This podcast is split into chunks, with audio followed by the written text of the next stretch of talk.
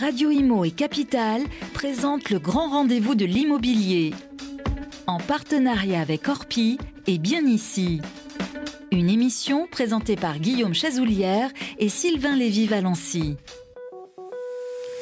Bonjour à toutes et à tous et merci d'être avec nous et bonne année, bonne année, une année deux mille vingt-deux qui a commencé de façon un peu singulière, mais on va vous souhaiter la santé, que des belles choses et on va tous sortir de cette galère de crise sanitaire qui ne cesse de durer. En tout cas, voilà, une très très grande année et comme c'est l'usage ici à Radio Immo et avec nos partenaires de Capital, on va présenter cette année deux mille vingt-deux sur le thème des taux d'intérêt des crédits immobiliers avec notre confrère de toujours et bonne année Guillaume. Bonne année Sylvain, bonne année à toutes les équipes de Radio Immo. Comment ça va ? Parfait. Bien, ça s'est bien passé, tout, tout va bien. Tout, tout s'est bon, bien passé. Il est très en forme le Guillaume. Voilà, on, on vous souhaite une très très belle année. Guillaume, on a prévu un numéro. On va parler crédit aujourd'hui avec notre grand témoin du jour. Ouais, on accueille euh, le nouveau président de, du courtier de crédit immobilier, C A F P I. Avec nous, Olivier Landreville, bonjour. Bonjour Guillaume, bonjour euh, Sylvain. Nous ferons le point sur le marché du crédit, les conditions auxquelles prêtent aujourd'hui les banques. Et nous essaierons de voir un petit peu comment peuvent évoluer les taux cette année. Voilà, on va évoluer. Alors bien évidemment, faire évoluer les taux, il euh, faut dire qu'aujourd'hui c'est un peu la dent creuse, on en parle beaucoup. Certains prédisent la hausse, d'autres disent non, non, ça va être beaucoup plus stable. On va y voir plus clair avec vous, Olivier Landreville. Merci d'être avec nous. Également à nos côtés, euh, nos amis du Grand Rendez-vous de l'Immobilier, ce sont les experts. Les experts qui répondent à votre rubrique favorite. Ça vous concerne en trois parties. On a fait ça depuis début septembre. Comme chamois, l'édito, l'édito de Bienici qu'on retrouvera tout à l'heure. C'est votre édito préféré. Et le point juridique de l'Agence nationale de l'information, l'A N I L, avec Roselyne Conant. Voilà, le grand rendez-vous de l'immobilier, c'est maintenant, c'est tout de suite après ça. Le grand rendez-vous de l'immobilier, le grand témoin. Eh bien, rebonjour à toutes et à tous. Et voilà, c'est parti pour notre grand rendez-vous de l'immobilier année deux mille vingt-deux. Nouvelle année, nouvelle résolution. Vous avez peut-être décidé, les amis, de rester, de devenir propriétaire plutôt. Euh, et on va vous proposer de faire le point sur les conditions d'octroi de crédit en ce début d'année. Et pour en parler, nous avons le président de, de C A F P I qui est avec nous, Olivier Landreville. Bonjour. La première question va vous être posée, comme d'habitude, par notre ami Guillaume. Et rebonjour, monsieur Landreville. Oh bonjour Sylvain. Alors décidément, cela devient une habitude de maintenant depuis deux ans. Euh, les taux deviennent de plus en plus bas. Encore en début janvier, il y a des, il y a des courtiers, des banques qui ont annoncé que justement, euh, les, certains établissements voyaient leur, leur barème revu à la baisse. Alors vous, que constatez-vous en ce début d'année sur le front du crédit ? Alors je confirme, c'est une année qui, qui commence bien pour les, les emprunteurs, hein, puisque nous avons un certain nombre de partenaires bancaires effectivement qui ont annoncé des, des baisses de taux qui peuvent aller jusqu'à vingt centimes pour les, les, les plus fortes. Euh, alors c'est assez, euh, c'est assez habituel, et d'ailleurs vous, vous le soulignez vous-même hein, dans votre question, euh, en début d'année de voir ces phénomènes-là. Euh, on a des, des réseaux commerciaux bancaires qui sont euh, sous tension. Euh, ils ont reçu de nouveaux objectifs pour l'année deux mille vingt-deux qui sont euh, en général assez ambitieux. Hein. Euh, ils tablent pour la plupart d'entre eux sur euh, encore une très belle année en termes de, de production de crédit. Et donc tout le monde dans ces réseaux a envie de se mettre très vite sur une trajectoire euh, compatible avec les objectifs. Et donc ça implique de faire un, souvent un effort sur les taux. Donc c'est un bon moment pour aller négocier son crédit. Alors c'est vrai qu'en début d'année, en général, on a toujours... Euh... Euh, cette, cette idée euh, des projets, puisqu'on arrive à flécher dans l'année les, les projets, notamment on prépare au printemps les visites, parce que souvent on a une, une croissance des ventes euh, au printemps parce qu'on peut mieux visiter. Alors justement, euh, on va rentrer dans le vif euh, du sujet, si vous voulez bien Olivier. Euh, en moyenne, euh, à quel taux on peut emprunter par exemple sur vingt ans ? On est maintenant euh, assez, assez fermement en dessous de un pour cent. Hein, donc, euh... Sur vingt ans ? En oui, oui, oui, oui. Ah oui. Sur, sur vingt ans en moyenne, on est euh, au mois de décembre. Sur vingt ans en moyenne, euh, chez C A F P I, on était à zéro virgule soixante-dix. C'est extraordinaire. Pour nos clients. Incroyable. Pour, pour les meilleurs clients, on descend même jusqu'à zéro virgule soixante en ce moment. Alors vous avez euh, deviné sur... justement le complément de la question. Quels sont les taux qu'on peut espérer décrocher pour les meilleurs profils ? Mais vraiment, euh, on, on va prendre deux choses, si vous voulez bien. On va prendre la période de vingt ans, qui est la, la période la plus ouais. usuelle. C'est la période la plus... Oui, oui, ça reste le plus courant voilà. aujourd'hui. Voilà. Et quand oui. on est à quinze ans, c'est même plus bas ? c'est, Oui, c'est marginalement plus bas. Bon, après, vous savez, quand on arrive à zéro virgule soixante, quand même, les marges de manœuvre à la baisse, mais elles deviennent assez faibles. zéro virgule soixante hors assurance ? Bien sûr, hors assurance, vous avez entièrement raison de le préciser, parce qu'à ces niveaux-là, l'enjeu de négociation de l'assurance devient souvent plus important que celui du taux du crédit lui-même. Est-ce que ça peut arriver que la prime d'assurance euh, quasiment coûte aussi cher que le, les intérêts ? Je caricature un peu, mais on n'est pas loin, non ? Alors, je n'ai pas connaissance de cas, euh, mais ça doit, on, ça doit arriver très marginalement avec des, des, des personnes qui ont peut-être des problèmes de santé, qui sont assez âgées et pour qui le, le, l'assurance, l'assurance Est-ce qu'on peut, peut aller au-delà de vingt ans même ? Est-ce qu'on peut aller jusqu'à plus de vingt-cinq ans ? Alors, euh, aller au-delà de vingt-cinq ans, c'est devenu très difficile, hein, à cause d'une réglementation dont on reparlera peut-être, le, le Haut Conseil à stabilité financière. Alors, on donc, en parlera tout à l'heure. Donc, vingt-cinq ans, voilà. Euh, on peut aller jusqu'à vingt-sept ans euh, dans des cas bien spécifiques euh, qui sont euh, des acquisitions en V F A ou des projets de construction. Voilà. Mais vingt-cinq vingt-sept, ça devient la limite. Guillaume. Et combien on emprunte justement sur vingt-cinq ans ? C'est ça qui est intéressant, les taux là tout de suite ? Ah, à quel taux ? euh, Sur vingt-cinq ans, nous, au mois de décembre, on était à zéro virgule quatre-vingt-onze en moyenne pour nos clients. Encore en dessous de euh, avec les baisses qu'on voit là en janvier. Euh, zéro virgule quatre-vingt-onze ouais. Sur vingt-cinq ans, mais zéro, pour les ouais. très bons clients. Non, non, non, non ouais. c'est la, la, moyenne, c'est la moyenne chez C A F P I. Et chez C A F P I, on a soixante-dix pour cent Alors, de primo-accession. On, on, voit, réalité, les... on... on parle de primo-accédant, là. Extraordinaire. On le voit, c'est des conditions remarquables. Euh, on le voit aussi, euh, les gens ne s'y trompent pas, euh, parce le, que les le transactions, re- ouais. transactions records bah en oui. deux mille vingt et un, je vois... on va encore faire une très belle année en deux mille vingt-deux. Donc du coup, est-ce qu'il n'y a pas un risque euh, d'aller de record en record comme ça, de, d'engorgement dans les traitements de dossiers, tout simplement, des banques qui n'ont peut-être Alors, jamais vu un tel afflux ? Oui. Alors ça, c'est un, c'est un très bon point. C'est un sujet que nous, courtiers, nous, nous surveillons euh, en permanence euh, et dont nous, nous parlons régulièrement avec nos, nos partenaires bancaires euh, pour essayer de les alerter quand il y a des difficultés ici ou là, pour essayer de les, de les aider euh, modestement à, à progresser sur ces sujets-là. Euh, ce qu'on a observé, euh, d'abord, c'était euh, des tensions très fortes sur, sur les délais euh, de la période qui est allée de mars à juillet deux mille vingt. Euh, donc, en, en lien avec, euh, évidemment, la gestion de la crise sanitaire, qui a, qui a été un moment quand même compliqué pour les banques. Il a fallu organiser le télétravail, il a fallu... Euh, mettre beaucoup de gens sur le pont pour euh, gérer les, les prêts garantis par l'État qui devaient être octroyés aux P M E et, et, et qui, ont, euh, qui ont vraiment aidé l'économie. Et aujourd'hui, c'est encore la même chose ? Donc ça a été très engorgé. Depuis, euh, on, c'est, c'est, c'est rentré dans l'ordre. Mmh. Euh, ce qu'on continue à voir, c'est ponctuellement, euh, pendant les deux mois d'été, juillet-août, on a presque systématiquement dans tous les réseaux des délais qui s'allongent parce qu'on euh, a du mal à, à avoir euh, du staff. Euh, et euh, depuis euh, la rentrée, on a vu une normalisation. On, est, on tourne, nous, euh, chez C A F P I, euh, autour de quinze jours. D'accord. quinze jours calendaires pour entre le moment où on envoie un dossier... Un, et une réponse. Un dossier complet, hein, ouais, ouais, on est bien ouais. d'accord. Un ouais, dossier ouais. monté par un professionnel ouais, ouais, ouais. avec un plan de financement bien sûr, réaliste, bien avec tous les justificatifs. On a un retour sous quinzaine. quinze jours après, en moyenne, on a un retour. Donc, donc on a des très bons taux et un bon traitement. Maintenant, génial. C'est un chiffre moyen. Il y a évidemment une variabilité selon la banque à laquelle on s'adresse. Alors, je ne vais pas nommer les partenaires ici, ce ne serait pas élégant, mais euh, nos partenaires les plus efficaces dans ce domaine euh, tournent entre dix et douze jours pour, nous, pour, pour, pour émettre une offre. Hein. Oui, bien sûr. Vraiment émettre une offre, hein, un document contractuel. L'impact de la crise sanitaire. Les moins efficaces vont mettre le double, hein, ils vont okay. mettre souvent Alors, jusqu'à avec vingt-cinq le, jours. Avec la crise sanitaire, euh, ça a impacté euh, bien évidemment. Alors, j'étais il y a quelques jours sur, euh, sur B F M Business et on, on a parlé du, du volume de crédit. Les Français ont beaucoup, beaucoup emprunté. Il y a un sondage qui a montré que l'emprunt immobilier, c'est, le, c'est vraiment le premier de la liste. deux cent cinquante-deux milliards d'euros. En deux mille vingt et un. Euh, il faut savoir qu'en deux mille dix-neuf, c'était deux cent cinquante-sept milliards. Donc finalement, il n'y a pas eu un gros impact euh, par rapport à ça. Et quatre-vingts pour cent des crédits, c'est des nouveaux crédits, c'est pas de la renégociation. Donc on voit bien qu'il y a une forte appétence. Alors justement, euh, je voudrais qu'on parle un peu de l'inflation. Vous savez, on en parle beaucoup en oui, ce moment, sûr. Avec le, la hausse annoncée des taux directeurs de la B C E. Euh, est-ce qu'à votre avis, ça peut, très clairement, alors on n'a pas une boule de cristal, mais est-ce que ça ne va pas engendrer une remontée des taux euh, en cours d'année, parce que bon, retour de l'inflation, qui dit retour de l'inflation, forcément, euh, hausse des taux, quoi. Alors, c'est, c'est mécanique, non ? Il y a beaucoup de choses dans votre question. Oui, euh, on est plutôt bon, regain d'inflation, votre pronostic. Re, regain d'inflation, euh, oui, euh, c'est là, tout le monde le voit, on le voit, euh, vous et moi, quand on va faire nos courses, c'est, okay. c'est évident.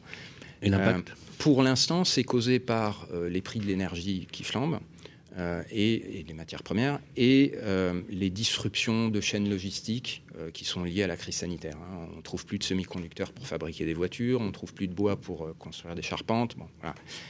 Euh, la question qui agite euh, les cercles d'économistes aujourd'hui, c'est de savoir est-ce que c'est juste euh, finalement un phénomène passager de sortie de crise sanitaire et, et ça va se dissiper dans les mois qui viennent, euh, ou est-ce que ce phénomène euh, par lui-même est suffisamment puissant pour euh, réveiller les démons de l'inflation tels qu'on les a connus dans les années soixante-dix et quatre-vingts, avec ensuite des cercles vicieux où on va relever les salaires pour gérer le pouvoir d'achat, et puis comme on relève les salaires, ça va entraîner de nouveau des hausses de prix, et cetera, et cetera. Euh, bon, moi, personnellement, je suis plutôt dans le premier camp, je, je pense que c'est passager, mais je peux me tromper, je le dis avec beaucoup d'humilité, pas de boule de cristal, pour reprendre votre, votre expression. Bon, maintenant, le, la question qui nous intéresse vraiment, en tout cas, nous, courtiers en crédit immobilier, c'est est-ce que ça peut avoir un impact sur les taux de crédit immobilier ? Alors, euh, d'abord, vous avez, vous avez parlé euh, du, du relèvement du taux directeur de la B C E. Euh, il n'y a pas eu de telle annonce pour l'instant. J'espère que je n'ai pas raté un épisode. Non, non. Euh, il n'y a pas eu d'annonce de relèvement du taux directeur. Euh, ce qu'on entend euh, dans, les, dans les prises de parole euh, des, des dirigeants on de la B C E... On parle de hausse annoncée, mais effectivement, vous avez raison, le taux directeur... Ce sont des, des signaux de, de réduction de la voilure du programme de rachat d'actifs de la Banque Centrale Européenne. C'est ce programme par lequel elle rachète des volumes considérables d'obligations sur le marché, d'obligations d'État, d'obligations d'entreprise, et cetera. Et c'est ça qui a contribué effectivement à faire baisser les taux longs depuis maintenant une dizaine d'années.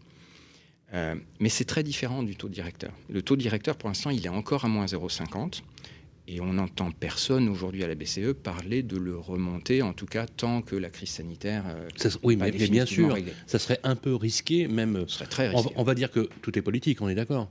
Il euh, n'y aura pas une prise de risque politique à ce niveau-là, compte tenu de la situation non, aujourd'hui. Je pense qu'il y aura beaucoup de prudence. Euh, mais quand oui, même dans un contexte. Oui, comment l'année deux mille vingt-deux, alors, alors, parce voilà. qu'on va parler très simplement. Alors avant. j'y viens. Oui. Euh, moi, ce qui me rassure, ce qui, ce qui me donne la conviction qu'on restera avec des taux de crédit immobilier très bas en deux mille vingt-deux, c'est la situation suivante. C'est que les, l'épargne des ménages n'a jamais été aussi élevée que depuis le début de la crise sanitaire. On a eu un phénomène d'épargne contrainte, euh, parce ah qu'on bah ne pouvait oui. plus consommer, bah oui, oui. mais qui s'est transformé ensuite en épargne de précaution. Mmh. Parce qu'on voit que la crise sanitaire dure, on se dit que peut-être on, on peut perdre son emploi, que sais-je. Donc il y a des volumes de liquidités déposés dans les Saturation banques de liquidité, qui n'ont même. jamais été aussi hauts. Ah c'est bien. Vrai aussi de la trésorerie des entreprises, qui n'a jamais été aussi élevée dans son ensemble qu'aujourd'hui. Donc les banques sont noyées sous cette liquidité. Elles sont, en, en termes techniques, je suis un ancien banquier, on oui, parle oui. de surliquidité. Cette surliquidité, si les banques ne font rien, elle termine redéposée à la B C E tous les soirs. Et là... s'applique le taux directeur de moins zéro virgule cinquante. Un taux négatif, ça veut dire quoi ? Ça veut dire une taxe. Bah oui. Hein ? Donc, vos dépôts, qui sont, j'imagine, comme tous les Français, assez élevés en ce moment...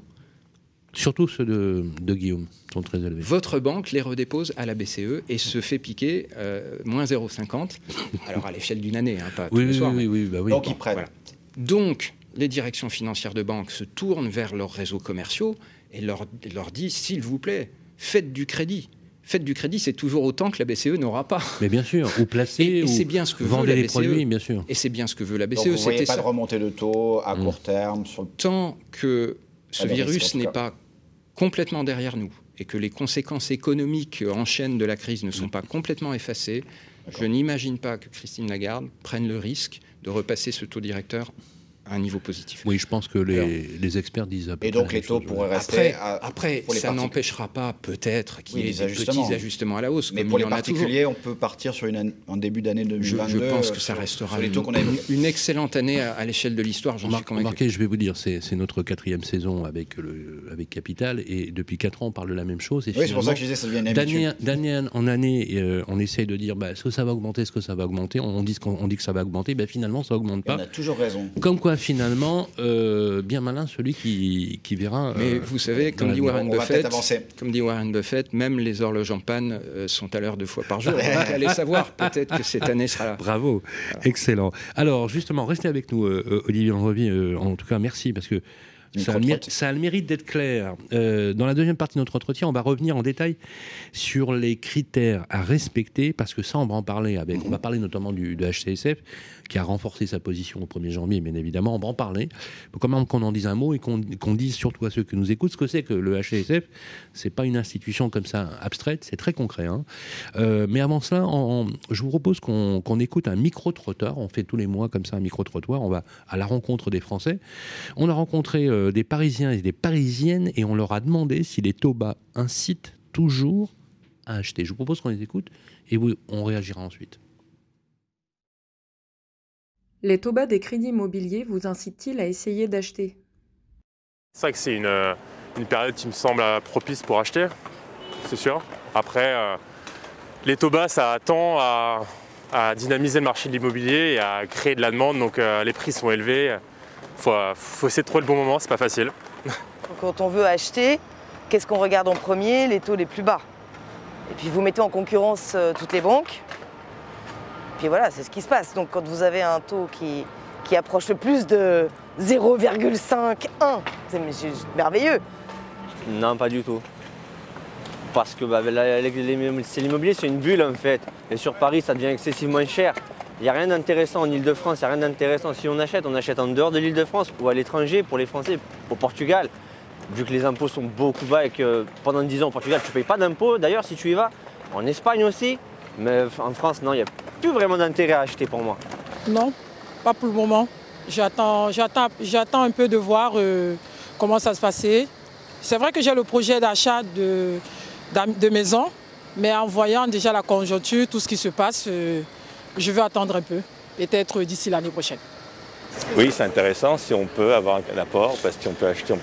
Je ne parle que pour Paris, parce que le reste de la France, je ne connais pas les prix. Et je sais qu'il y a beaucoup de demandes, donc je doute que les prix redescendent. En tout cas, ça... bon, je ne suis pas devin, mais euh, je me donnerai. Donc si on peut en plus profiter d'un taux bas, c'est mieux, surtout qu'il reste à avoir un peu d'inflation après. Je suis un peu jeune pour encore être dans toute cette euh, thématique-là, mais je... c'est sûr que ça, ça, ça, c'est potentiellement... Euh... Euh, positif pour les jeunes qui cherchent des, effectivement des, des appartements, euh, notamment quand ils ont un premier emploi, comme c'est mon cas. Euh, là, je, vais, je suis sur le point de louer un appartement, donc je suis dans cette thématique-là, mais je ne suis pas encore assez renseigné. Mais je pense que c'est une bonne chose, oui. Une réaction, Olivier. Et on le voit, euh, le critère du prix rentre en compte quand même. Bien sûr, hein. Il y a bien sûr. Taux dans la vie. Hein. Bien sûr, mais de, de ce point de vue, il est, il est vraiment intéressant, votre micro-trottoir, parce qu'il montre euh, cette situation euh, paradoxale dans laquelle... Euh, Sont, sont, prises les, les, sont pris les Français, euh, et notamment les plus jeunes, c'est-à-dire il euh, y, y a une envie de, de, d'être propriétaire. Euh, hier, je crois que la, la FNAIM sortait une statistique où même les moins de vingt-cinq ans, euh, quatre-vingts pour cent d'entre eux euh, expriment déjà aspirer à devenir propriétaire de leur logement. Donc il y a cette aspiration, il y a la tentation que créent euh, les taux bas qui, qui effectivement sont une aubaine, euh, mais il y a en même temps cette situation compliquée pour les plus jeunes, qui est que les prix de l'immobilier ont, ont beaucoup monté. Euh, en France, on peut peut-être regretter que, que finalement, cette hausse des prix, elle est, elle est largement nourrie par un déficit de logement, un déficit structurel de logement, euh, qui existe depuis au moins vingt ans, euh, qui avait été chiffré à un million de logements il y a, il y a vingt ans et qui s'est sans doute aggravé depuis. Euh, et tous les gouvernements qui se sont succédés se sont donnés pour objectif de relancer la production de, de logements neufs, en se donnant souvent des objectifs, de, on a souvent parlé de cinq cent mille logements par an, euh, et ce chiffre n'a jamais été atteint. Et, et ces dernières années, les chiffres de ces dernières années... Le ne président sont pas... Macron avait promis un choc de l'offre, il y a eu un choc, mais un choc de pénurie, effectivement, de l'offre. Je ne veux pas vous piéger, mais juste, euh, c'est intéressant, mais on n'a pas dans, dans vos chiffres le, la proportion de jeunes qui est empreinte pour acheter à Paris, qui ça doit être un pourcentage... Euh, non, je ne suis non, pas vous, venu non, non. avec ces, non, ces chiffres. Non, mais... euh, nos, nos primo-accédants... Alors, il y a, y a, y a, disait... y a un chiffre, il y a un chiffre qui peut vous éclairer quand même. Euh, la, la nos, nos, primo, nos primo-accédants ouais, chez voilà. C A F P I, leur âge moyen, c'est trente-cinq ans. Ouais.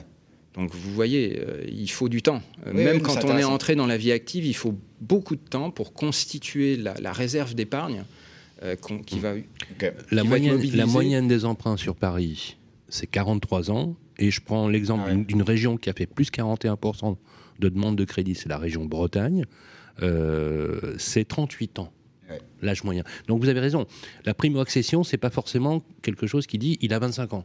La primo-accession, c'est le premier achat. Bien sûr. Ensuite, on ne parle pas de la même chose quand on parle de, du profil de l'âge des emprunteurs. Vous restez avec nous, Olivier, si vous voulez bien, bien puisqu'on va enchaîner sur notre prochaine séquence avec nos experts et ensuite, on se retrouve dans la deuxième partie. À tout de suite. Le grand rendez-vous de l'immobilier revient dans un instant. Vous et moi, on se connaît bien. On se voit tous les jours. Vous pouvez trouver que j'ai du charme, que je suis un peu démodé ou trop isolé. Je suis capable de faire rêver comme d'empêcher de dormir. Mais même quand je ne suis pas là, on parle de moi. Et s'il arrive que l'on me quitte, c'est toujours bon de me retrouver. De m'avoir, tout simplement. Je suis l'ancien, l'actuel, le prochain. Je suis le bien, celui que vous voulez acheter, vendre, louer ou faire gérer. Orpi, des femmes et des hommes pour votre bien. Harold se sent bien ici. Il y a une bonne boulangerie. C'est bien ici. Il est à cinq minutes de l'école, vingt minutes de son travail. C'est bien ici. Et il adore nager. C'est bien ici.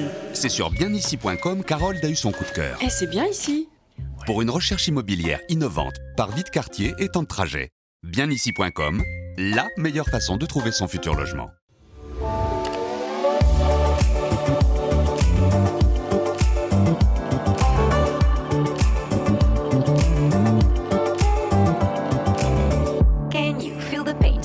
And trouble in your brain, anger you retain, pressure rocks you like a hurricane. It's a time for you to jump into the next train. Change of hand, make a stand, I can see your heart change. Wake up, no more nap, your turn is coming up. You feel lazy, but stop the fantasies and bubble dust. If you need to hear, go for it. I will teach you how to feel the things so close to you, connect it all. Every day is a miracle. Connect back with the people. Le grand rendez-vous de l'immobilier, ça vous concerne. Toujours avec vous les amis pour ce numéro de janvier deux mille vingt-deux, encore une fois, belle année à vous tous. Ça vous concerne tous les mois, on vous laisse la possibilité, comme vous le savez, c'est déjà depuis septembre, de poser vos questions à nos experts, avocats notaires, agents immobiliers, euh, directement sur le groupe Facebook, euh, le Club des Proprios, qui est géré par Capital. Et on retrouve donc d'ailleurs toutes vos questions, donc n'hésitez pas, posez-les. N'est-ce pas, Guillaume ? Et qui oui. nous avons aujourd'hui comme expert un avocat célèbre. Romain Rossi-Landi, célèbre aussi sur le plateau ouais. du Grand Rendez-vous, parce qu'habitué depuis... Bah, grâce à vous. Grâce depuis, à vous. depuis, depuis le, l'origine. Depuis quatre ans. Mais ouais. oui. Mais oui. Ouais, un... Alors, une première question de Clément du groupe Facebook euh, Club des Proprios. Alors, notre ami Clément vient de donner congé pour vente à sa locataire. Mais le problème, c'est que celle-ci, visiblement, ne veut pas quitter le, les lieux avant la fin du bail. Elle deviendra pourtant, nous dit-il, à partir de février, sans droit ni titre. Euh, Clément a une astuce. Il se dit qu'il perçoit les loyers et les appels de sa locataire. Il se demande donc s'il peut alerter la C A F afin de couper les aides à sa locataire et ainsi lui inciter à, ah, à, à sortir des lieux. Ah, c'est dur. Ça, Alors, ça, je ne vois pas bien l'intérêt non. Euh, non, là, de cette astuce, dur. parce que la seule astuce, c'est qu'il ne va plus toucher rien du tout. En fait, il ne va plus percevoir, là, puisque c'est lui qui touchait directement les, les allocations. Ouais, je me disais donc, aussi... Hein, il y ça change. Elle continue de payer son loyer. C'est euh, jusqu'à... Oui, mais du coup, euh, c'est et lui que coup, ça va là, pénaliser. Ça... Ce n'est ouais. pas ça qui va la faire partir plus tôt. Je ne vois pas en quoi ça la ferait partir plus tôt. Euh, c'est lui qui va se pénaliser, il va se tirer une balle dans le pied, puisqu'il va pas recevoir évidemment euh, les allocations. Ce que doit faire euh, votre auditeur, c'est quand on donne congé et que le locataire se maintient dans les lieux et qu'il ne part pas à la date d'échéance du bail, il y a une procédure judiciaire assez classique. Moi, j'en fais tout le temps à mon cabinet, ce qu'on appelle des assignations en validation de congé. Ce sont des procédures relativement simples devant le tribunal de proximité, le juge des contentieux de la protection. On assigne, on dit voilà, j'avais un locataire, je lui ai donné congé, il devait partir à telle date, il n'est pas parti, donc il se maintient de façon abusive dans les lieux, c'est pas un squatter, on va peut-être en parler plus tard, ça c'est un, un occupant sans droit ni titre, c'est quelqu'un qui est resté dans les lieux alors qu'il aurait dû partir. D'accord. Et neuf fois sur dix, si le congé a été fait dans les règles, en respectant les délais, ça fonctionne. Le, le tribunal ordonnera l'expulsion. Romain, si euh, le bail de, finit par exemple en décembre deux mille vingt-deux, oui. et que le congé pour vente a été donné, c'est six mois avant c'est la six fin... six mois avant, c'est ça la, avant la, la, la, la fin des... Mais... Oui. Parce qu'il y a un truc que je ne comprends pas dans la question, c'est qu'elle ne veut pas partir à la fin du bail, mais tout va bien en fait. En ah bah réalité. Ça, elle a droit. Elle a droit de rester jusqu'à ah la oui. fin de son bail. Euh, donc, en oui, revanche, donc, euh... à partir de février... Ah oui, donc c'était mal formulé. Euh, oui, je ne sais pas. A priori, il doit, Clément, elle doit partir a... en février. Oui, parce que là, Clément nous a dit qu'elle ne veut pas quitter son logement avant la fin du bail, mais c'est... elle a le ah bah droit. Ça, elle a le droit. La, ra- la, la règle, c'est quoi en fait c'est... La règle, c'est le préavis au moins six mois avant la fin de l'échéance du bail. Voilà. Ouais. Donc il donne son congé dans le délai, mmh. et elle, elle a le droit de rester jusqu'à la fin de son bail, bien sûr. Donc elle doit libérer les lieux spontanément à, la, à l'échéance de son bail, donc a priori en février. Donc si elle se maintient dans les lieux en février, effectivement, il faudra qu'il agisse et qu'il la signe en, en c'est ça, c'est après février que ça pose problème. Il ne peut pas le faire avant. Pour notre ami Vincent, qui à mon avis a mal formulé sa question, effectivement, euh, parce que vous avez écrit, elle peut pas, à partir de la fin du bail, elle peut rester jusqu'à la fin du ah, bail, elle a le droit. Après le, si elle reste dans les lieux après la fin du bail, donc au-delà du délai euh, qui a été fait pour le congé pour vente, c'est une occupation sans droit, sans droit oui. ni titre. On et ça donne le droit au propriétaire d'agir en justice pour demander l'expulsion. C'est et elle clair. devra payer une indemnité d'occupation et non plus un loyer, mais qui sera équivalente au montant de l'ancien loyer. Est-ce que le bailleur a le droit de rentrer en contact avec la C A F ? Il peut. Alors, en général, la C A F, on le fait quand on doit informer si le locataire ne paye plus son loyer. Effectivement, on doit, le bailleur doit informer la C A F qu'il n'y a plus de paiement. Et donc, normalement, la C A F arrête les règlements. Ou on peut demander aussi à ce que les règlements de la C A F soient faits directement entre les mains du bailleur, ce qui n'est pas toujours le cas. C'est soit c'est réglé directement oui, ça entre les mains, cas, ça dépend. Oui, oui, Mais oui. c'est parfois se tirer une balle dans le pied quand on fait ça. Oui. Euh, moi, mes clients hésitent toujours, et, et en plus, souvent la C A F, si vous voulez, euh, en fait, propose des échéanciers mais oui, mais et oui. dit au bailleur, ok, euh, nous on va vous donner les sous si vous accordez un échéancier, ce qui vient court-circuiter la procédure éventuelle d'expulsion. Donc la plupart oui. du temps, les bailleurs veulent expulser et pas forcément récupérer oui, leurs sous. Tous les accords suspendent effectivement la première. Vous, vous avez absolument raison, et c'est Donc, très pratique. Il faut pratique, faire attention d'ailleurs. à ça. Donc, l'intérêt de prendre un bon avocat, je, je, je précise. Merci. Question d'Arthur. Arthur de Provence, euh, il est en Provence, c'est bien, il a quitté Paris, il est en Provence, c'est très bien. Arthur s'est rendu compte qu'entre deux locations, son appartement d'Avignon a été squatté. Mauvais. Alors ça, c'est vraiment le, le, mon pauvre vieux, c'est pas évident. Notre propriétaire s'est empressé de porter plainte auprès de la gendarmerie pour violation de domicile. Euh, c'est vrai alors, qu'entre les rallongements des trêves, et cetera, ça, est-ce, qu'il alors, peut, est-ce qu'il peut espérer une expulsion rapide ou, ou pas ? Première chose, les squatteurs ne sont plus protégés par la trêve hivernale. Ça, c'est quand même un progrès, c'est depuis la loi Elan. Oui. Bah, maintenant, un squatteur, c'est quelqu'un qui rentre chez vous par effraction, manœuvre, contrainte ou voie de fait. Donc, oui. effectivement, ça a l'air d'être le cas. Donc, oui. il a bien fait de porter plainte pour violation de domicile.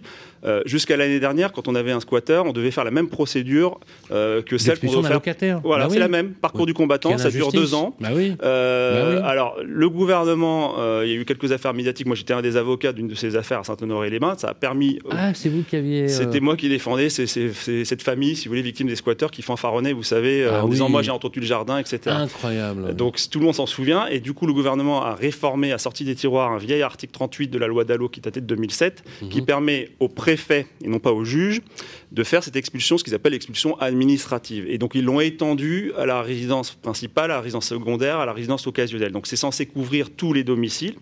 Et donc concrètement, il faudrait que votre, votre auditeur saisisse le préfet en disant je donc, demande il saisit le préfet, hein. voilà, D'accord. il doit saisir le préfet. Je demande euh, à bénéficier des dispositions de l'article trente-huit loi nouvelle. Hein. Et je vous demande euh, de procéder à l'évacuation administrative des, des squatteurs.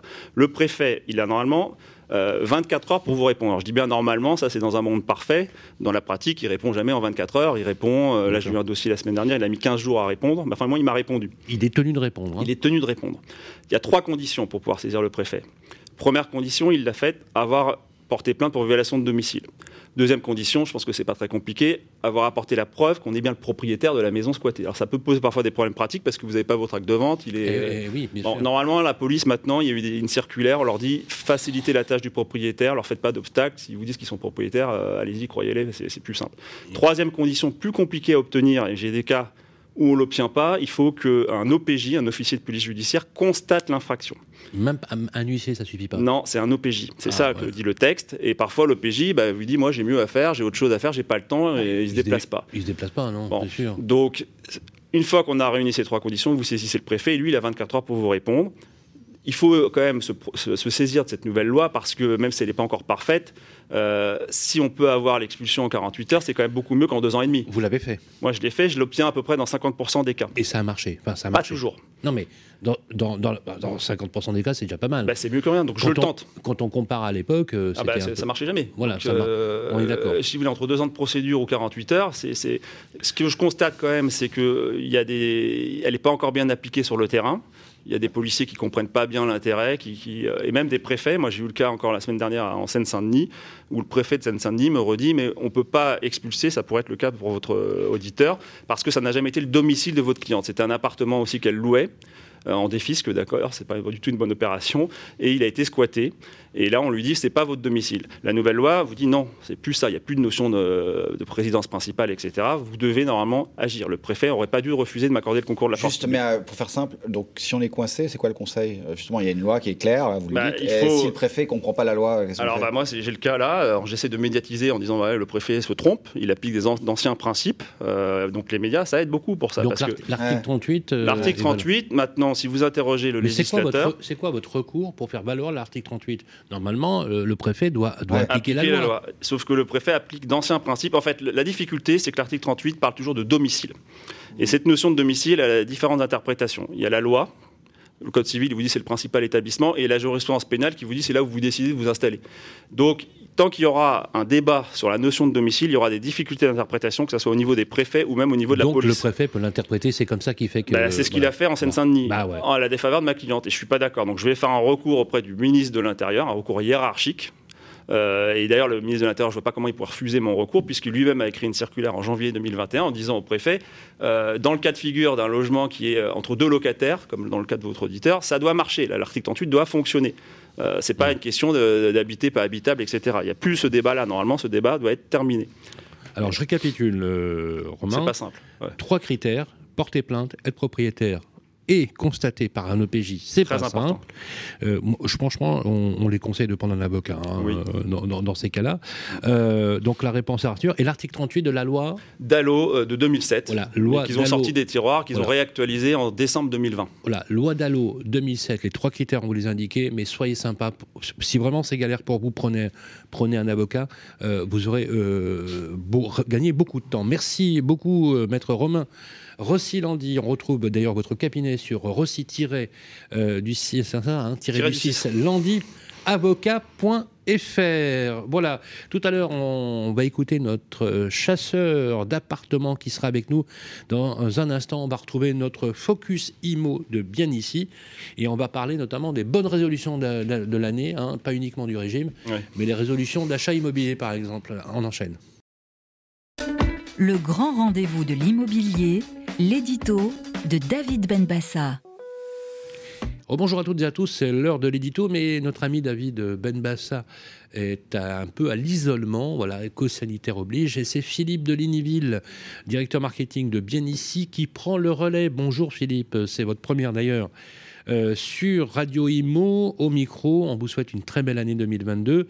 Euh, alors, vous allez nous livrer, euh, Philippe, votre bonne résolution, les bonnes résolutions euh, immobilières. Quelles sont-elles ? On vous écoute. Bonjour Guillaume, bonjour Sylvain, salut à tous. Alors, c'est deux mille vingt-deux, le début d'année, et c'est toujours propice au bilan et aux bonnes résolutions. Ce que je vous propose, c'est de prendre quelques instants pour revenir sur l'année écoulée. Que retenir de deux mille vingt et un pour l'immobilier ? Alors on se souviendra de deux mille vingt et un comme une année très dynamique, voire record pour le marché immobilier. un virgule deux million de transactions enregistrées par les, par les notaires, ça a été très dynamique. La crise sanitaire n'a pas dissuadé les Français dans leurs projets immobiliers, mais leurs attentes ont évolué. Comment est-ce qu'elles ont évolué ? Ben, une première tendance qui se dessine, c'est que les Français maintenant cherchent des logements plus grands et des extérieurs. On a deux recherches sur trois sur Bienici qui sont faites sur des maisons. Les T quatre, les T cinq ont progressé très fortement par rapport à deux mille vingt.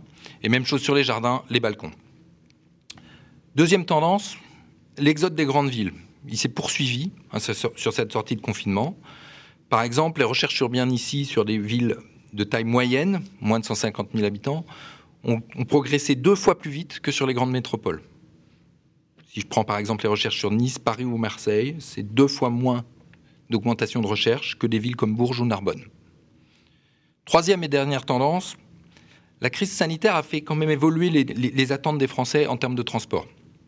On a un outil sur les sites qui est la recherche par temps de transport. Et on s'est rendu compte, à sortie de confinement, que les recherches en mode de transport en commun ont été divisées par deux par rapport au, au transport, on va dire, individuel.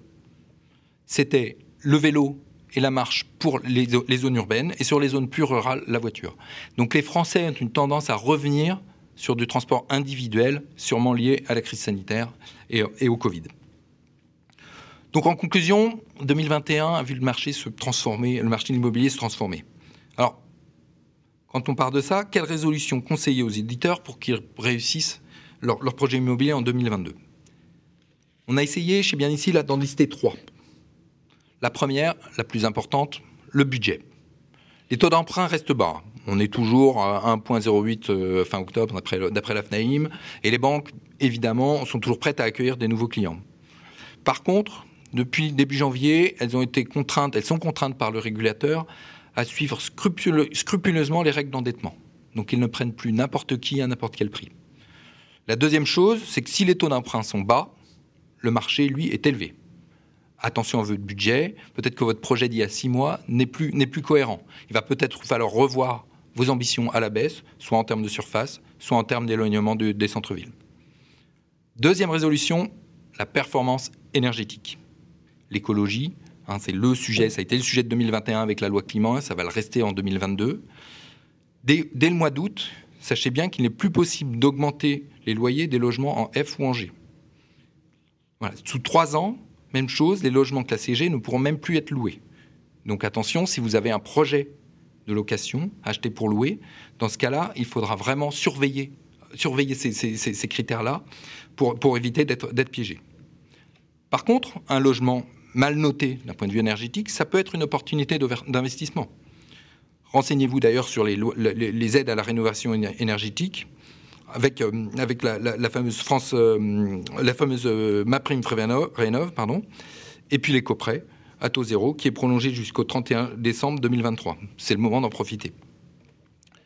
Dernière résolution, miser sur les dispositifs d'investissement. C'est pas nouveau, ça existe depuis des années. Bonne nouvelle pour deux mille vingt-deux, ces dispositifs sont tous maintenus ou améliorés. C'est vrai pour le dispositif Pinel, qui est prolongé sous sa forme actuelle, le dispositif de Normandie, ou également Sensibouvard, qui gagne une année de plus. Alors, en synthèse pour deux mille vingt-deux, actualisez votre budget, décryptez bien vos dé- de diagnostics de performance énergétique et misez sur les dispositifs fiscaux pour optimiser vos projets. Alors, pour conclure, il ne me reste plus qu'à vous souhaiter une très bonne année à tous et surtout des très beaux projets immobiliers. Merci Philippe pour ces bonnes résolutions justement et c'est maintenant, vous restez avec nous, le moment du Focusimo. Le grand rendez-vous de l'immobilier, ça vous concerne. Salut les amis, deuxième partie de ça vous concerne. Vous avez des questions, ils ont les réponses. Ce sont nos experts Guillaume. Oui, et une experte, euh, je crois que c'est sa première sur le plateau du grand rendez-vous, Parfait. Julie Louis, euh, cofondatrice du cabinet de chasse Homelyoo, bonjour. Alors, une première question d'une auditrice. Voilà vingt jours que la fille de Corinne a signé son état des lieux de sortie avec son bailleur. A priori, il n'y a aucun litige entre les deux parties, mais le propriétaire n'a toujours pas rendu sa caution. Et donc, elle nous demande combien de temps euh, à ce bailleur, en fait, pour, pour rendre la caution. C'est pas litige. Très bien. Euh, donc, euh, tout d'abord, quand elle parle de caution, j'imagine qu'elle parle du dépôt de garantie. Avec le dépôt de garantie, oui. Tout à fait, euh, qui, que donc sa fille a dû verser au moment de la signature euh, de son bail. Donc ce dépôt de garantie, déjà, à quoi il sert ? Rappelons-le quand même, il sert à couvrir les éventuels manquements du locataire, donc loyer ou charges impayées. Il sert également à couvrir les éventuelles réparations nécessaires à, à la fin du contrat de location. Donc, euh, ce qu'il faut savoir sur ce dépôt de garantie, c'est qu'il n'est pas obligatoire et que son montant est encadré par la loi. Donc, dans le cadre, que je ne dise pas de bêtises, d'une location vide, il ne doit pas excéder un mois de loyer hors charge et c'est porté à deux mois pour une location meublée. Donc, pour revenir à la question précise qui était sur les délais, eux aussi sont encadrés euh, par la loi. Donc, si le, l'état des lieux est conforme, c'est-à-dire qu'il n'y a pas de litige, euh, le délai pour euh, le propriétaire pour rembourser ce dépôt de garantie à son locataire sortant est de un mois. Un mois. Et ce délai sera porté à deux mois en cas de, d'état des lieux non conforme. Bon, si jamais il lui rend pas, il peut la... Quoi, il faut Alors, s'il lui rend pas, il y a des solutions. Pour la signer, quoi. euh, la fille... Par appel à Maître Rossi-Landi. Oui. Peut-être, mais en tout cas, non. Alors, un, un premier recours qui sera euh, de, d'envoyer une lettre recommandée avec avis de réception à son propriétaire mmh, pour lui rappeler mmh. ses obligations. On ne sait jamais, il a pu oublier. Mmh.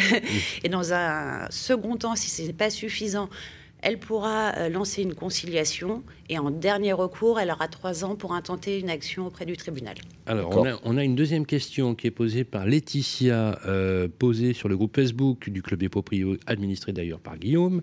Si. La, la mère de Laetitia vient d'acheter une maison, bravo, félicitations, euh, une maison en juillet deux mille vingt et un. Le problème, c'est qu'elle y découvre aujourd'hui des tas de vices cachés. Assez vicieux quand même. C'est un hein. sujet, ah, effectivement. Ça doit être quoi voilà, c'est donc, ouais. Des vices cachés. Alors, bon, le, on, on voit bien ce que ça veut dire un vice caché, en tout cas, surtout euh, la maman de Laetitia. Est-ce que, bon, concl- concrètement, est-ce qu'elle a des recours dont elle dispose oui. vis-à-vis du vendeur ? Elle a des recours. Alors, déjà, rappelons peut-être juste ce qu'est un vice caché, parce que la définition est, de la notion est assez précise. Un vice caché est un défaut caché au sens de non apparent ou non visible à l'œil nu, et qui entraîne l'impossibilité de profiter du bien, ou en tout cas qui limite largement son utilisation. Euh, oui. Donc, c'est déjà important voilà, de, de cadrer ça. Euh, et évidemment, effectivement, le... l'acquéreur, s'il découvre un vice caché après son achat, a évidemment un recours envers son vendeur qui s'appelle l'action en garantie des vices cachés. Donc, pour qu'il puisse faire valoir cette garantie, il faudra déjà qu'il puisse prouver deux choses. La première, c'est que le vice est antérieur à la vente. Il faudra également qu'il puisse prouver qu'il n'en avait pas connaissance. Donc ça, c'est le cadre, on va dire... global.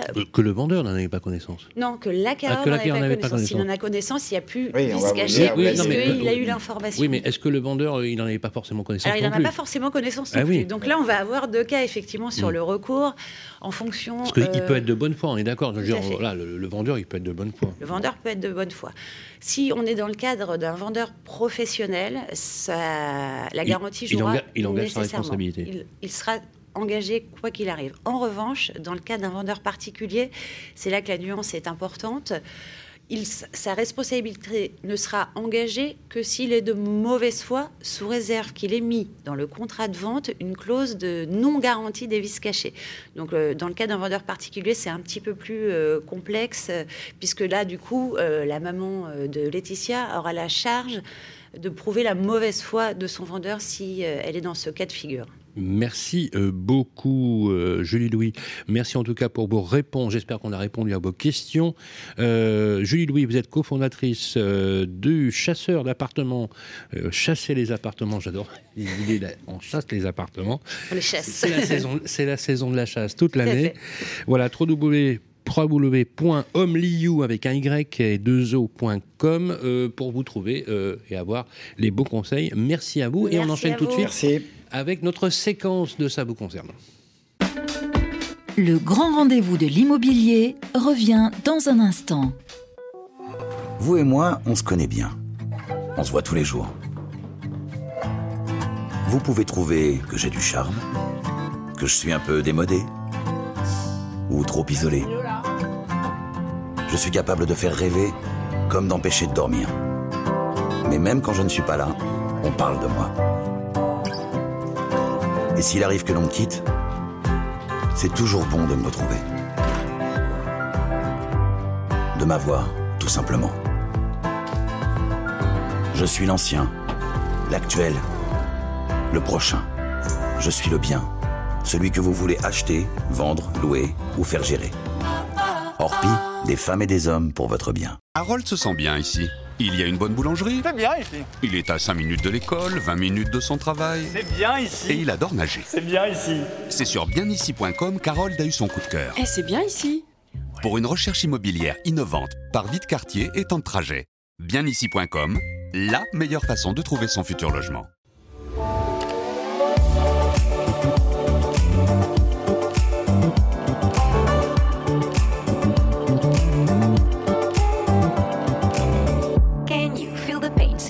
Trouble in your brain, anger you retain, pressure rocks you like a hurricane. It's a time for you to jump into the next train. Change of hand, make a stand, I can see your heart change. Wake up, no more nap, your turn is coming up. You feel lazy, but stop the fantasies and bubble dust. If you need to hear, go for it. I will teach you how to feel the things so close to you, connect it all. Every day is a miracle. Connect back with the people. Le grand rendez-vous de l'immobilier, le grand témoin. Oh, bonjour à tous, on est toujours dans notre grand rendez-vous de l'immobilier pour janvier deux mille vingt-deux. Belle année à tout le monde encore une fois. Notre invité du jour, Olivier Landreville, président euh, du courtier en crédit immobilier C A F P I, un courtier majeur. Merci d'être avec nous Olivier. Dans cette deuxième partie de notre entretien, mon cher Guillaume, on va faire le point sur les conditions, et ça c'est hyper important pour vous, auxquelles vont désormais prêter les banques. Et oui, les taux ça fait pas tout. Alors depuis le premier janvier, euh, les banques, alors c'est une mesure qui existe déjà, mais sont sommées à hauteur de prêter à hauteur de trente-cinq pour cent euh, d'endettement des revenus nets euh, des, euh, des, des particuliers. trente-cinq pour cent, c'est trente-cinq pour cent, euh, ça comprend le assurance. Prêt et l'assurance, euh, sous peine de sanction, si elle dépasse. Absolument. Voilà, c'est ça la règle. Toutefois, il y a une mesure qui leur permet de dépasser ces limites pour vingt pour cent des dossiers. Alors, je voudrais qu'on, qu'on revienne sur le cadre général et nous D'accord. expliquer pour quels clients on peut bénéficier de largesse, c'est-à-dire aller au-delà de ces trente-cinq pour cent. Parce que c'est ça qu'ils veulent savoir. Est-ce que j'en fais partie, moi, monsieur ? D'accord. Non, mais euh, euh, bah oui. euh, mon cher Guillaume, vous n'avez pas tort. Quelqu'un qui gagne dix mille euros par mois, trente-cinq pour cent, ça n'a pas le même impact que quelqu'un qui en gagne trois mille. Je veux dire, voilà, il faut être très clair. Voilà, alors les règles, alors, et puis les, euh, les passe-droits. Peut, peut, peut-être, oui, alors, peut-être avant de venir euh, aux règles, euh, un, un premier commentaire. On a le droit de faire un peu d'ironie sur votre antenne. Hein, oui, c'est, tout c'est, même, parce que c'est même fortement conseillé. C'est, c'est vrai qu'en matière de réglementation bancaire, on était un peu court. Hein, mmh. euh, on a un corpus, court, c'est-à-dire, euh, on a un corpus de règles internationales qui s'appelle B A L trois, qui est d'une ah oui. complexité ah, infinie, ah, ah. Euh, qui est en train de se recomplexifier pour devenir B A L quatre. Euh, on a une surcouche de réglementation européenne qui est apparue ces dix dernières années et, et qui est euh, tellement pénalisante que euh, on a réussi euh, l'exploit de sortir toutes les banques européennes du top vingt mondial euh, bancaire. Euh, on a euh, des mécanismes euh, français, cette fois, de protection des emprunteurs. Et là, pour le coup, qui sont excellents et très efficaces. Je pense à la loi Scrivener, je pense aux, aux commissions de surendettement, et donc des systèmes qui fonctionnent très bien. Et puis, toutes les banques ont aussi une double tutelle hein, euh, de la Banque Centrale Européenne et de l'Autorité de contrôle prudentiel, la C P R. Qui les occupe beaucoup. Donc, il nous fallait, euh, en plus, un Haut Conseil à la stabilité financière. Euh, et comme la nature a horreur du vide, euh, il a produit de la norme, euh, comme, comme c'est une grande passion française, hein, la production de normes. Euh, et donc, en, en particulier, euh, celle que vous évoquez, euh, et donc euh, l'impossibilité de... de prêter au-delà de trente-cinq pour cent de vos revenus, et ça, euh, comme vous l'avez euh, dit, euh, quel que soit votre niveau de revenu, hein, que vous soyez au SMIC ou que vous soyez Lionel Messi, euh, ce sera trente-cinq pour cent et pas ah plus. Ouais, ouais. Alors, il y a, y a, mais, y a mais, un mais. espace de liberté voilà. pour euh, vingt dossiers sur cent. Mmh. Euh, mais dans euh, notre beau pays, au... aux trois cent trente mille articles de loi et aux cent vingt mille décrets Exactement. en vigueur, si mes chiffres sont corrects. euh, euh, on, vive la France, c'est on, extraordinaire. On aurait, enfin, il semblait difficile de leur laisser un tel espace de liberté. Donc, en réalité, au sein des, bon. au sein des vingt dossiers, au sein des vingt dossiers dérogatoires. Il euh, y a des règles assez complexes, que moi-même j'ai mis beaucoup de temps à comprendre. Des règles dans la largesse, où, finalement. Voilà, qui font que sur ces vingt dossiers, euh, il faut qu'il y en ait au moins six qui soient de la primo-accession. D'accord. Mmh. Et il ne peut pas y en avoir plus de quatre qui seraient euh, du, de l'investissement locatif ou de la résidence secondaire. Voilà. Donc... c'est ça l'espace euh, de donc, liberté des banques. Donc, soixante pour cent, c'est un espace qui est quand même très contraint. Donc, sur les vingt pour cent, soixante pour cent, vous devez faire de la primo-accession. Alors, ben voilà, premier achat. Et quarante pour cent, c'est des investisseurs max immobiliers. Voilà. Donc, c'est pas... Euh... Enfin, l'un est un max et l'autre est un min. Hein. Donc, on va, oui, voilà, on voilà, va voilà, faire des primo-accédants et des investisseurs. Et, et là-dedans, on va aller prendre quel profil de primo-accédant euh, quel profil. Grosso modo, ce alors, qu'on arrive à savoir, dans, notre dans les est-ce faits, que je peux en faire partie, bah, moi je vais vous dire, dans les est-ce faits, que je peux en faire dans, les faits ouais, ouais. dans les faits, la traduction concrète de, de cette ouais. réglementation, on, on l'a vu sur le terrain de, de façon très nette. Ouais. Euh, dès l'an dernier, hein, puis ça fait mmh. un an que c'est en vigueur, même si la mmh. possibilité de sanction arrive seulement maintenant, mais... Euh, c'est que les banques ont resserré leurs critères d'octroi et en particulier, euh, elles mettent maintenant presque systématiquement une exigence d'apport personnel de dix pour cent du D'accord. bien que vous voulez acquérir. Vous avez devancé une question, mais très bien. Et, et pour donc, tous les dossiers. Hein. Pour, alors, et... elles peuvent, euh, si, si vous êtes chirurgien, architecte, ouais. vous avez de très beaux revenus euh, et que vous arrivez avec seulement cinq pour cent d'apport, du coup, elles utiliseront leur capacité de dérogation pour vous mettre dans les vingt dossiers. Bah oui, bien sûr. Voilà. Euh, mais si vous êtes euh, un petit primo-accédant, pardon, je ne devrais pas m'exprimer comme ça, quelqu'un qui débute dans la vie, un jeune actif, euh, qui gagne euh, deux SMIC, euh, et euh, que vous n'avez pas les dix pour cent d'apport. dix pour cent d'un appartement en région parisienne, je vous laisse imaginer la somme que ça représente. Oui. Bah, c'est Alors, clair. Je, Ce sont je... de longues années d'épargne pour ah, un jeune ménage. Non, mais je ne vous suis pas. Juste sur un peu... Qui euh, va bénéficier, peut bénéficier... À qui on prête ? Quel est le profil de primo-accédant à qui on peut prêter au-delà de trente-cinq pour cent d'endettement ? euh, Qui peut bénéficier ? Alors, parce qu'il y en a quatre, sur, euh, dans quatre profils de primo-accédants. Euh, sur, sur euh, je ne sais pas ce que vous avez dit, hein. Il y a un certain nombre, il y a un quota de primo-accédants qui peuvent bénéficier de ces largesses. soixante-six minimum. Lesquels ? Ça, c'est à la main des banques. Chaque ah, banque quoi, prend ses décisions, mais dans les faits, moi, ce que j'observe, c'est que les, les banques. C'est quelqu'un qui est en C D I, qui. C'est, c'est qui les, euh... les, ban- les banques font, euh, prennent ces décisions en fonction des niveaux d'apport. Donc, Juste en fonction des niveaux d'apport, d'accord. Et, et, et des niveaux de revenus, évidemment. Donc, si vous êtes, si vous avez un profil qui laisse penser à la banque, que vous avez un, un potentiel d'accord. intéressant pour elle à, à long terme, si vous êtes interne en médecine, vous, avez, vous avez de bonnes chances d'y arriver. J'ai une belle profession, je suis primo-accédant, j'ai un apport au-delà de dix pour cent, là, c'est ça ? Voilà. Question là, jusqu'à quel taux d'endettement on pourrait aller dans cette largesse ? Est-ce qu'il y a une limite ou Alors pas ? Ça, non, mais juste ça c'est vraiment à la main des banques. Ce qu'on voyait... Ça peut monter à plus de cinquante pour cent. Ah oui, ce, ce qu'on voyait avant euh, la réglementation H C S F, c'est qu'on montait couramment à quarante pour cent. On pouvait même atteindre quarante-cinq pour cent dans des situations particulières. Ou par exemple avec des publics de, de, de fonctionnaires où, on, où il y a une garantie de l'emploi, il y a une stabilité D'accord. des revenus dans le temps. Ça présente très peu de risques pour les banques. Les banques allaient fréquemment sur des, des niveaux de taux d'endettement qui étaient plus importants. Et, et l'investisseur, lui, parce qu'on a parlé du premier occident, dans quelles conditions il peut bénéficier de largesse, faut qu'il... Alors, voilà. L'investisseur locatif, euh, pour, lui, pour lui, ça se complique. Hein. Ah oui. Euh, pour lui, ah ça oui. se complique. Euh, mais dans les quotas des banques, il y a possibilité de faire des largesses oui, pour un certain nombre. Oui, mais pas plus de quatre dossiers sur les vingt. Donc, hein. c'est des super dossiers, donc, ça. Euh, c'est des, c'est... Voilà. Donc, c'est donc, des mecs qui ont donc plusieurs... il faut avoir beaucoup de patrimoine. Ouais, c'est ça. Alors, il y a une astuce. Il y a une astuce. Oui. Je comprends. A, non, non, non, mais enfin, il y a une astuce légale.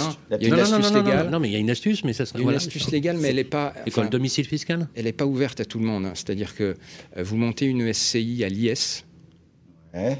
et ça, c'est considéré comme du financement professionnel. Donc, ça ne rentre pas sous le coup des règles D'accord. de H C S F. Et ça n'entre pas, euh, effectivement, dans le taux d'endettement, absolument. Très bien. Mais bon. C'est du travail. Nous, nous avons fait une émission avec un type extraordinaire qui s'appelle Gilles Grimm, je ne sais pas si vous le connaissez, non.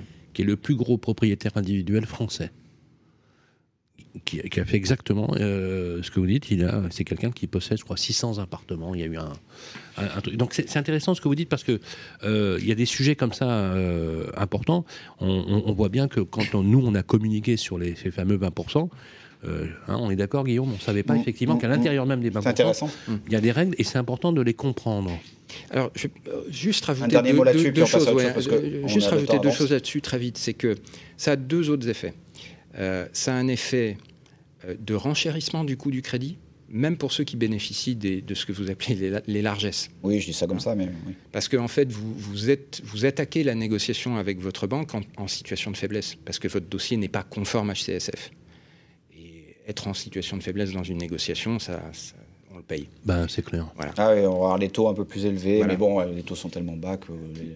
Voilà. Et par ailleurs, euh, nous, ce qu'on observe, alors c'est difficilement quantifiable, mais c'est qu'environ dix à quinze pour cent des dossiers qui nous sont euh, présentés aujourd'hui par des primo-accédants euh, se retrouvent en difficulté, du fait, des, de, en particulier du critère de dix pour cent d'apport. Que, que quasiment toutes les banques demandent. Ça réduit le, nom, le nombre de dossiers. Et il y a donc un effet d'éviction qui, qui, est, qui est très net. Hein. Mmh. Un effet ah, d'éviction avec des gens qui, qui doivent retarder leur accès à la mmh. propriété. Alors, on a parlé de l'apport. Juste un, un mot, mais vraiment deux mots. Il faut toujours être en C D I, absolument en C D I pour avoir un, un emprunt aujourd'hui ? Pas nécessairement. Euh, il faut, il faut faire son shopping. Euh, on a un certain nombre de partenaires qui savent regarder les situations euh, individuellement et qui s'intéresse plus à la récurrence de vos revenus sur les deux dernières années Même si vous enchaînez les C D D... Ça évolue, ça même, Parce que les banques si étaient quand êtes... même très, très branchées non, sur les C D D. A, c'est ça aussi l'intérêt de travailler avec un courtier. Il connaît les bonnes, les bonnes adresses. On a, on a un certain nombre de partenaires ouais. qui, qui sont plus flexibles que ça. Ouais, parce que les retours qu'on a, nous, quand on fait nos, nos, nos sondages auprès des banquiers, on n'a pas l'impression qu'ils soient très flexibles sur les modèles contractuels. Hein. On a parlé des freelances, par exemple, des personnes qui, ont, qui font du consulting, des auto-entrepreneurs. Ça n'a pas l'air si évident que ça, quand même. Il faut savoir à qui s'adresser. Il ne faut pas aller frapper au hasard. Un auto-entrepreneur, par exemple, est-ce qu'il faut qu'il ait deux années d'exercice ? Ah oui, de toute façon, le, le, la question de la récurrence des revenus sur deux ans, elle est incontournable. D'accord. D'accord. Quand on est indépendant. Euh, pour pour tout le monde, oui, oui, oui. Mais quand même... on est salarié, avec un contrat à durée indéterminée, et qu'on a passé la période d'essai. Euh, difficile quand même les deux premières années. Hein. D'accord. Donc quelqu'un qui serait salarié, qu'on comprenne bien, au bout de deux ans, il faut qu'il ait au minimum... Ce sera possible pour euh, certaines professions qui font, qui font rêver le banquier. Ah, je comprends. Euh, voilà. Guillaume. Petite question sur l'âge. Euh, à partir de quand ça devient un problème, l'âge pour emprunter ? Alors, je le dis comme ça, simplement. Alors, l'âge, ça n'est jamais un problème pour emprunter. En revanche, ça peut être un problème pour euh, l'assurance emprunteur. Et donc, euh, indirectement... Euh, Sauf si on est au crédit mutuel. Non, mais je...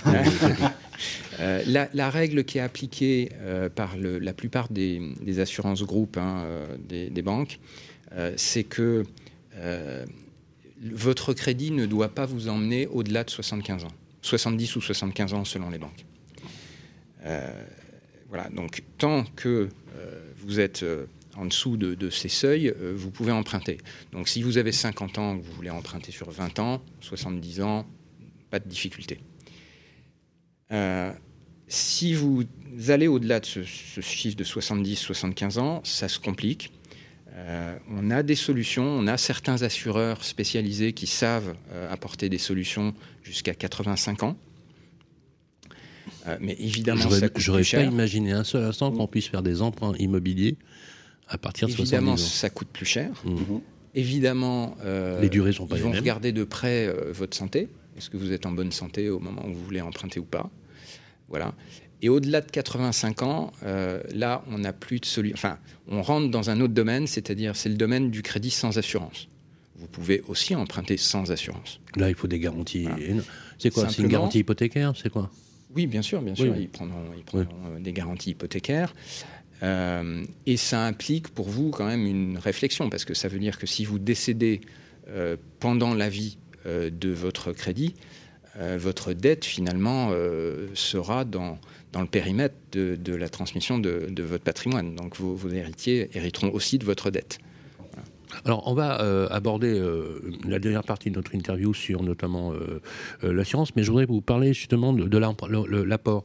Est-ce que les frais de notaire euh, sont... Qui, enfin, les frais de notaire, à tort d'ailleurs, on va appeler ça des frais de notaire, parce que ce sont des droits de mutation, droits de mutation parce oui. que les frais de notaire sont très très faibles en fait, hein, en, en réalité, euh, qui sont en moyenne entre quoi sept à huit pour cent pour l'ancien, oui, oui, oui, grosso modo. Ça, ça. Est-ce que euh, c'est en plus de l'apport ou non, non, c'est inclus dedans ? En réalité, c'est à ça que, se, que sert votre apport. D'accord, ça, ça finance les frais de mutation ouais. en fait, hein, concrètement. On peut okay. le voir comme ça. Donc ça, on peut le dire à, à nos clients et à, ceux que, et à vos clients, vous le dites régulièrement et, et nos auditeurs le savent, euh, quand on a dix pour cent, ça inclut donc les frais de mutation. C'est une question qu'on nous a posée.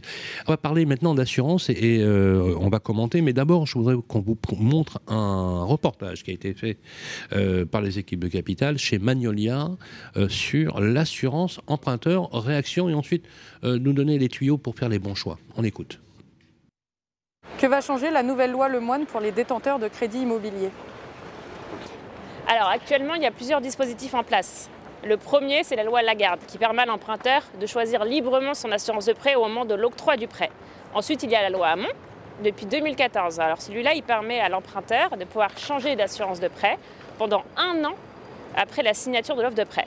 Et le troisième dispositif en place, c'est l'amendement Bourquin, qui permet à l'emprunteur de changer chaque année à date d'anniversaire de la signature d'offre de prêt son contrat d'assurance emprunteur.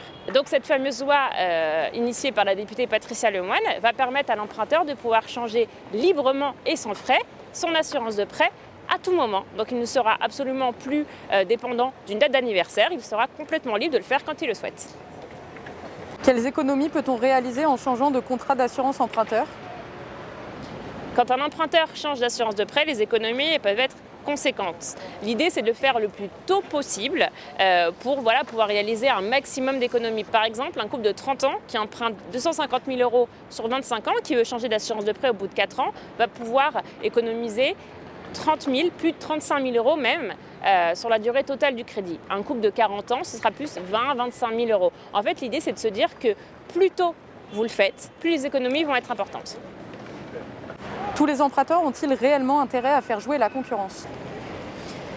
Alors c'est vrai qu'il y a des cas où l'emprunteur ne va pas forcément réaliser d'économie. Par exemple, s'il est dans la deuxième moitié de son crédit, euh, par exemple si, s'il a contracté une pathologie depuis la signature de son offre de prêt, ou s'il a changé de profession, changé de statut professionnel. Voilà, il y a quand même plusieurs cas dans lesquels l'emprunteur va se retrouver avec une assurance de prêt plus chère que celle qu'a proposée sa banque.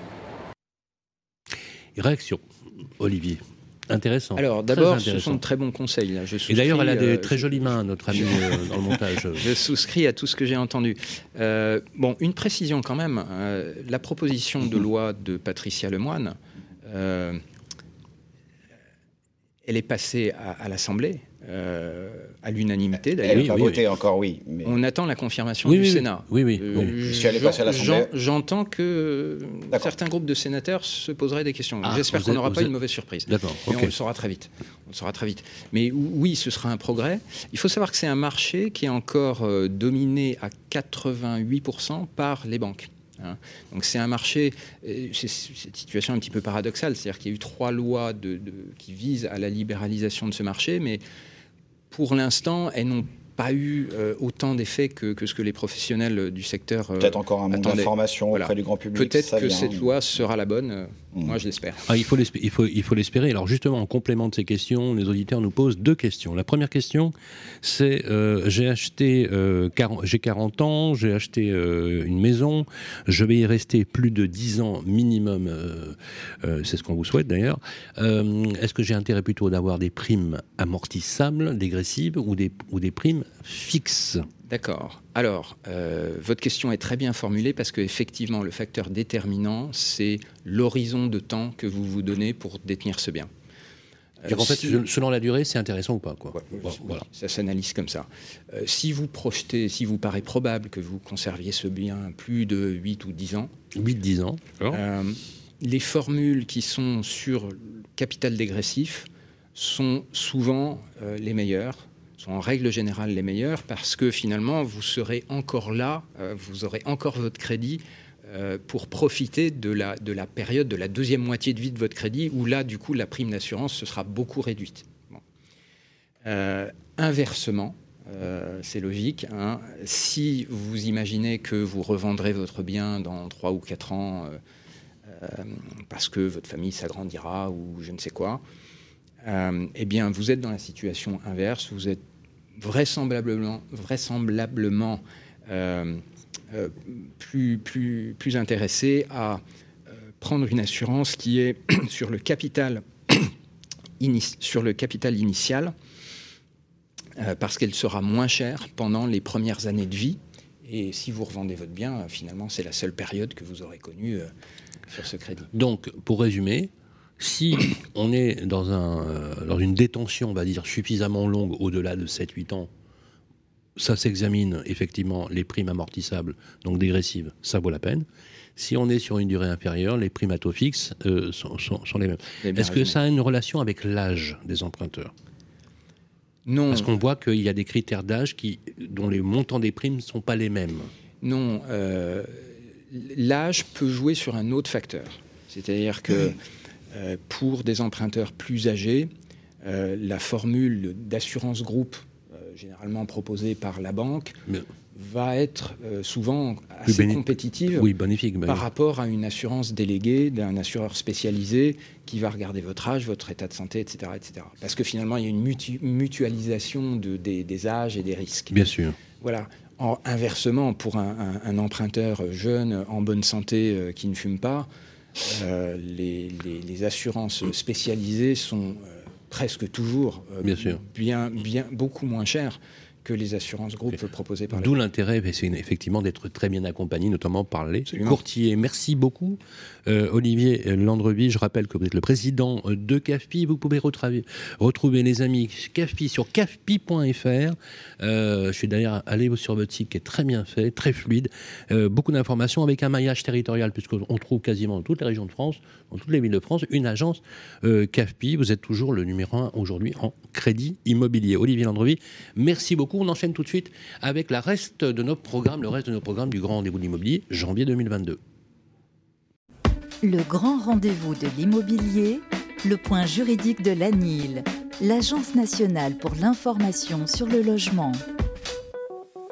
Eh bien, c'est le moment de retrouver le point juridique, voilà, de l'A N I L, l'Agence d'information Euh, nationale sur le logement, avec euh, Roselyne Conant. Bonjour Roselyne, euh, directrice générale de l'A N I L. Bonjour messieurs, très heureuse d'être parmi vous pour cette chronique de janvier. Alors ce mois-ci, on parle d'une nouvelle disposition qui facilite euh, pour les huissiers l'accès aux boîtes à lettres des immeubles collectifs. Oui, en effet, donc c'est une disposition qui a été maintes fois retoquée et qui a été euh, adoptée donc par la loi pour la confiance dans l'institution judiciaire, donc qui est une loi récente hein, qui a été euh, euh, publiée au Journal officiel donc la veille de Noël. Donc c'est une loi du vingt-deux décembre. Euh, il s'agit donc c'est un thème qu'il s'agit donc de l'accès de l'huissier de justice aux boîtes aux lettres euh, des immeubles collectifs.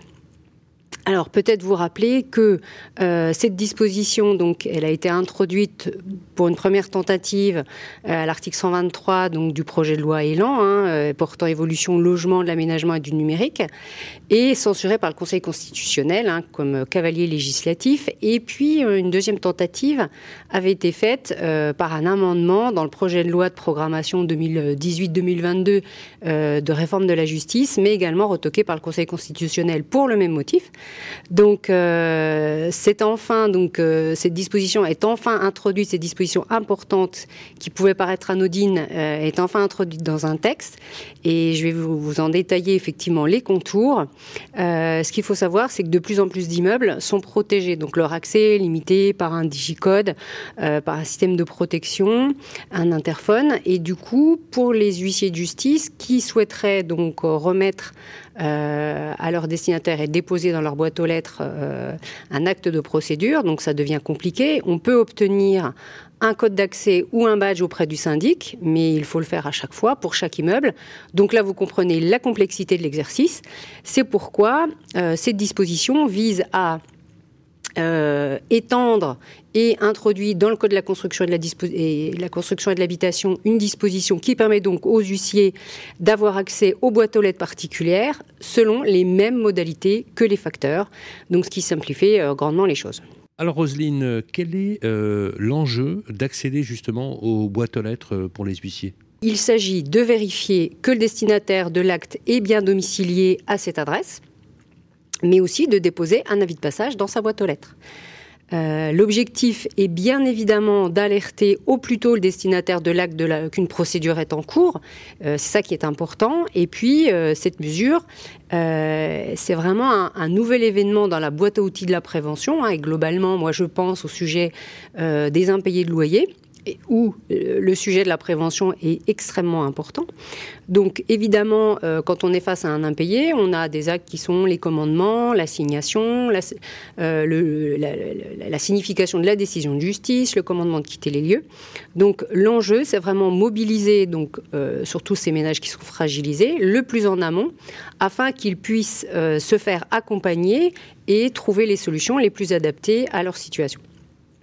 Donc dans cette logique, effectivement, de prévention des difficultés, donc l'information, on le sait, elle est essentielle, euh, puisque les personnes vont pouvoir, euh, si elles n'ont pas accès à cette, à cette information, elles ne vont pas pouvoir comprendre ce qui se passe et éventuellement réagir.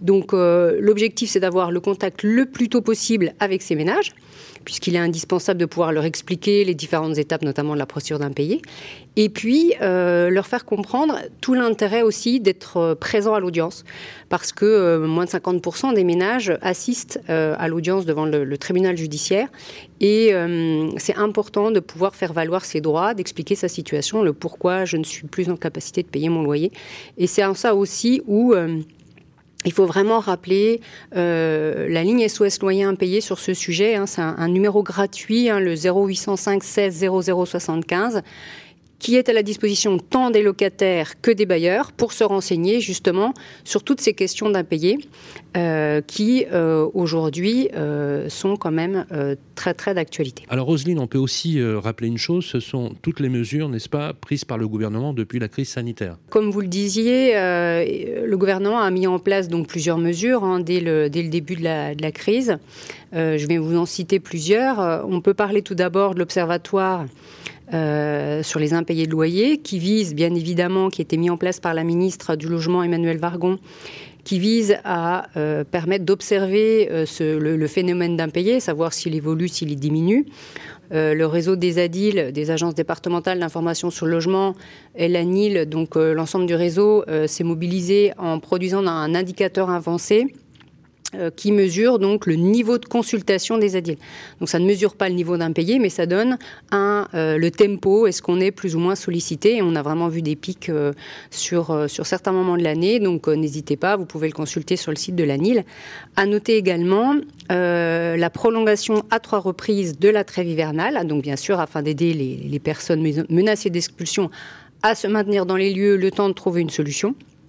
Et c'est vrai qu'on a une instruction interministérielle qui a également précisé aux préfets que les expulsions effectivement locatives devaient être échelonnées et conditionnées à la proposition d'un relogement ou à un minima d'un hébergement.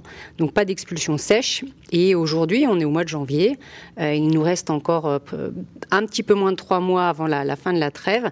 Il est encore temps aux personnes en difficulté de se renseigner, donc n'hésitez pas à solliciter euh, les, les, les A D I L notamment euh, sur ces sujets.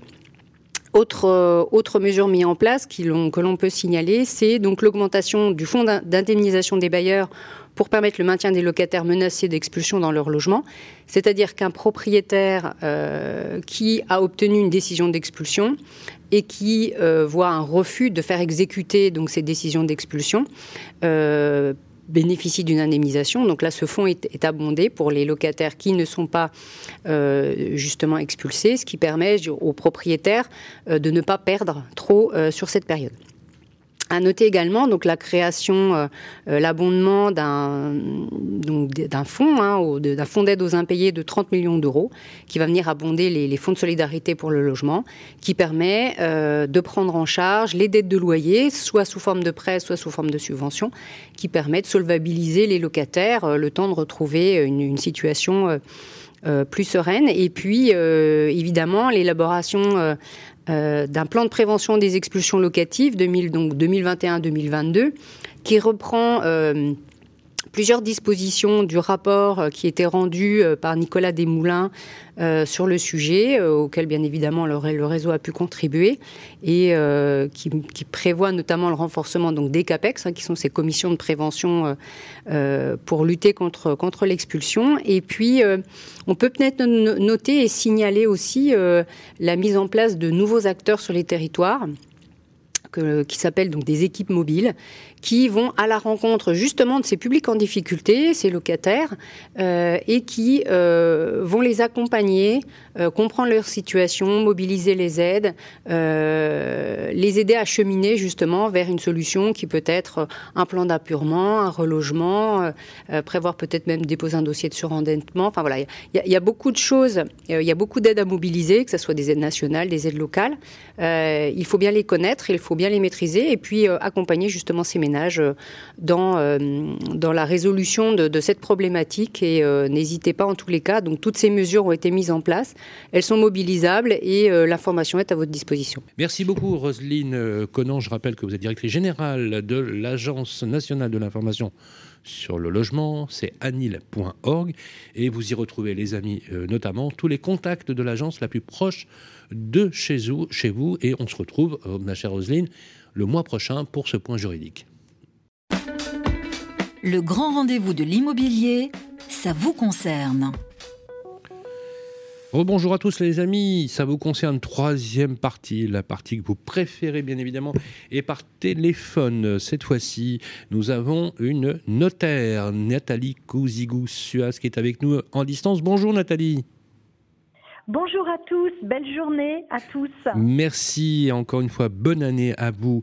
Voilà, alors, bonne la année, première oui. question, Nathalie, qui nous est posée sur le Club des Proprios, la page Facebook administrée ouais. par nos amis de Capital, c'est Stéphanie euh, qui vient de se paxer. Mmh. Félicitations, bravo, vous avez bien raison. Vous, avez, vous êtes paxé. Le couple va faire sa première déclaration de revenus commune. Euh, chaque membre du couple dispose d'un appartement euh, qui est en location et qui a été acquis avant mmh. le P A C S. Alors l'un déclarait jusqu'ici ses revenus en micro-foncier et l'autre au réel. Est-ce qu'ils peuvent euh, clairement continuer à opter pour ces différents régimes, même au sein d'une déclaration commune? Eh bien, bien sûr. Donc, félicitations aux jeunes pacsés.